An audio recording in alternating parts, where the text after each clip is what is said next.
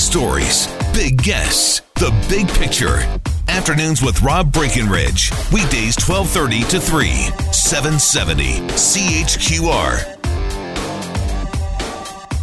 Okay, maybe this needs a spoiler alert, but uh, the movie Get Out, which was kind of a, a surprise hit last year, uh, the premise of the movie is that the, the villains, the, the bad guys in the movie, are, are recruiting young athletic people well in, in the movie it's black people young young black men recruiting them so that they can steal their bodies and put their brains into their bodies and essentially set back the clock.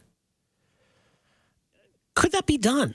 Could you take your brain at the end of your life and, and put it into another body a younger body and then have another 60 50 or 60 years and then do it again after that do it again after that I mean, how much of us is in our brains? Does our self identity go with our brains? And here's a more disturbing question, though. What if the brain is outside of a body and alive? So you're essentially in uh, sensory deprivation. Are you aware of what's going on? Do you feel trapped in, in your own brain? That sounds like a potentially hellish existence.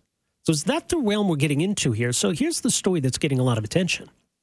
As described in the uh, Daily Telegraph, a scientific experiment to reanimate dead brains could lead to humans enduring a fate worse than death, an ethics lecturer has warned. Last month, Yale University announced it had successfully resurrected the brains of more than 100 slaughtered pigs and found that the cells were still healthy.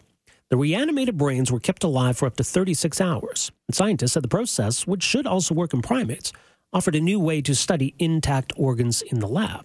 Now, this is a key point. The pigs did not regain consciousness. So they weren't trapped in that living hell, but the team admitted it may be possible to restore awareness.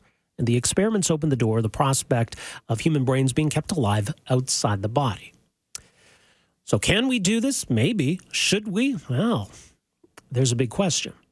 Uh, joining us to talk a bit more about some of these uh, ethical issues that arise, very pleased to welcome the program Ben Curtis, uh, who's a uh, lecturer, senior lecturer in the School of Arts and Humanities at Nottingham Trent University in the UK, and wrote a really interesting piece for theconversation.com about the issues that this research raises. Ben, thanks for joining us here. Welcome to the program. Hi, thanks for having me.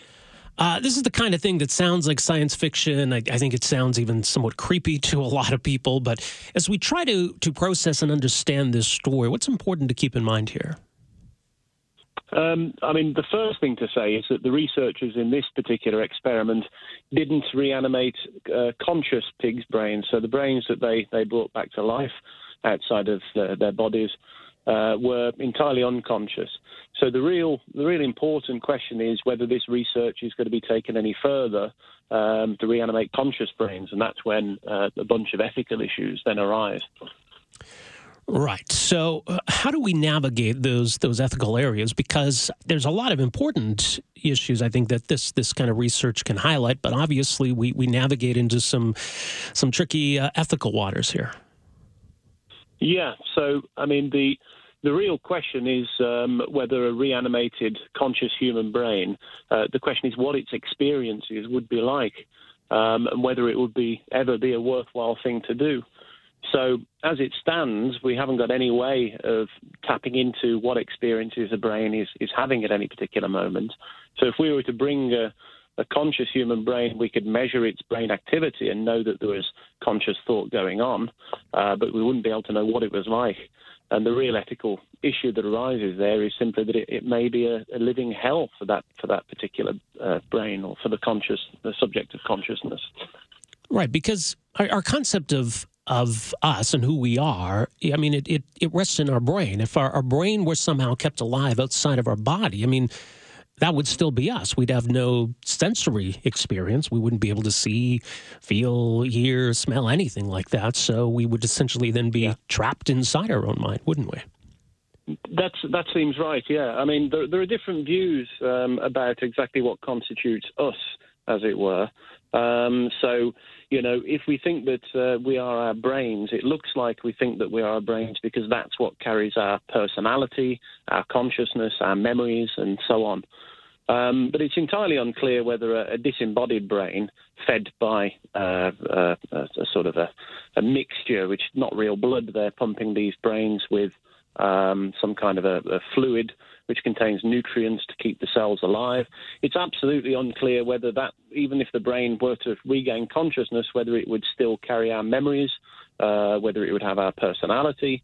It would certainly be, I would think, a subject of consciousness, but whether it would actually be us is a, is a very good question, and I'm not sure how we go about answering that until right. we can tap into the experiences that those brains are, are having. Well, I, I, mean, it seems philosophical in some ways. At essence, I guess that we are talking about neuroscience here, uh, but but can we measure mm-hmm. the point at which uh, brains register consciousness? Um, so I must say, first of all, that neuroscience is not my area of speciality. Right. Uh, but what we I know we are able to do is to connect up um, electrodes to the brain and measure the, the, electrical activity that occurs in there. And we're able to um, find distinctive wave patterns which are suggestive that consciousness is going on. Uh, but to, to, keep going back to that, that same point, although we may know that there is conscious processes going on, we, we don't know anything about how to read off from those uh, patterns exactly what is going on inside those brains. So there could be all, all, all kinds of hellish experiences going on, and we wouldn't, we just wouldn't know. I mean, for example, there's been the, the idea proposed of a head transplant or a body transplant, however one, one wants to frame it, which seems far fetched at the moment. But I mean, if we get to the point where that's that's feasible, and the prospect of you know someone who's who's crippled or you know something along those lines being able to to have a new body would would be quite remarkable. If we're able to keep a brain alive outside the body, does it help facilitate those kinds of, of medical advances, possibly? Uh, I suppose it could. Um, we don't. Again, with the with the study that's just being done, where they've kept the pig's brains uh, alive outside of the body, um, they haven't been doing it with any eye to eventually transplanting those brains into another body. They're just looking to get a kind of map of the brain, and it's good to have the, the brain alive in order to figure out the connections between it, to, to try to make um, headway in treating conditions such as Alzheimer's. Um, so they've got no plans to transplant brains into other bodies or to transplant heads. But there is um, there's a story going around, and I think we have to take it with a little bit of a pinch of salt. But if it's true, um, there's an Italian neuroscientist who is looking um, at some point this year to, to transplant the head of a living person onto a new body. Um, now, of course, if that were to happen, then with a with a with a head, it would be capable of uh, all the sensory inputs. You know, it'd be able to see, it'd be able to hear, it'd be able to feel, um, and that may offer a, better prospect to a prospect of something like a, um, immortality.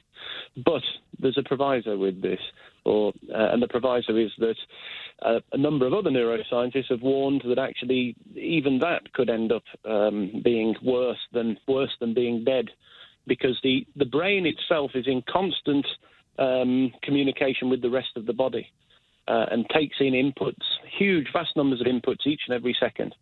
And if you've got a different, a new body connected up, the brain is going to be overwhelmed with signals that it's not used to, and it could end up sending the uh, the recipient of the body um, mad. So again, it doesn't doesn't necessarily look like it's going to be a, a good thing. This. No, it doesn't sound like it. But you know, you, you, hinted at that that prospect of immortality. I mean, as we know, our our bodies yeah. age. We we know what the human lifespan is, but I don't know that the brain necessarily ages. I mean, if theoretically you could transfer your brain to to a, a new body or different vessel, that that kind of yeah. turns the concept of of lifespan as we know it on its head, so to speak. I mean, absolutely right. I mean, the the sort of, nobody should um, should think that I'm I'm dead against uh, the idea of these sorts of experiments, or or rather developing them successfully. I think it would be, in a certain sense, great if we could all live forever. Um, you know, you, your body ages. Um, you could, if you could, one thing is you have to find a recipient's body to take uh, your brain. But if you could find one, transplant into a young body, and off you go, enjoying enjoying life as you did maybe 50 years previously to, to that. But um, immortality itself is, is, a, is a thorny issue. Immortality, strictly speaking, is living forever.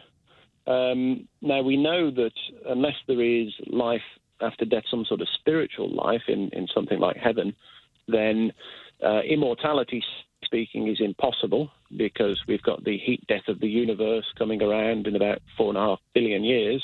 So that's the sort of upper limit on our lifespan, if you like. Um, but even living for four and a half billion years, it may not be as good as it sounds. It may be. Uh, it may be that one would run out of interesting things to do after a while, and become it would become a, a, tedious existence.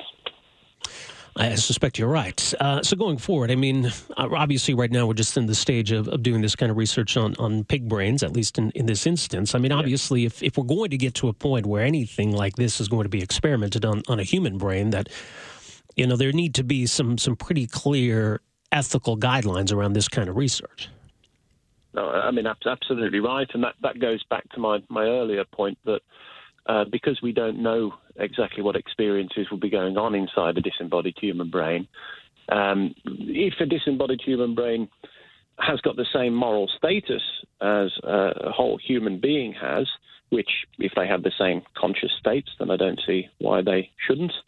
Uh, then to to to perform such an experiment on a human being may be to subject them to uh, mental torture. So we need to have very, very clear guidelines in place to make sure that we don't um, treat a being with, you know, full moral status, uh, the same moral status as a normal living human being has, to, to torture. That would be effectively what we may be doing. Indeed. Well, people can read more from you, as mentioned, uh, at theconversation.com. Ben, uh, really great talking to you here today. Thanks so much for joining us. Thank you very much indeed. Cheers.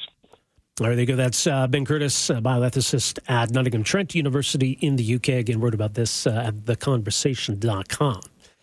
It's a weird issue, right? Because this isn't about finding ways to help people live forever. I think these researchers are, are trying to understand better how the brain works.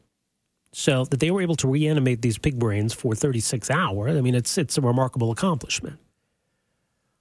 But could you do this on, on humans? And what would you be doing if somebody, like these pigs had died? The pigs are dead. So it really doesn't matter then if you're cutting them open and taking out their organs. And I guess you could argue the same thing for a human. Well, this person is dead. So you're going to cut out their liver and, and study it? Okay, well, whatever. But this is totally different, right? So if you take out a dead person's brain and you're able to reanimate it, at what point are they regaining consciousness? And then how do you even describe what has happened? Is that bringing someone back to life? Is that person still there? So, yeah, it raises some pretty big questions, doesn't it? Afternoons with Rob Breckenridge, starting at 1230 on News Talk 770 Calgary.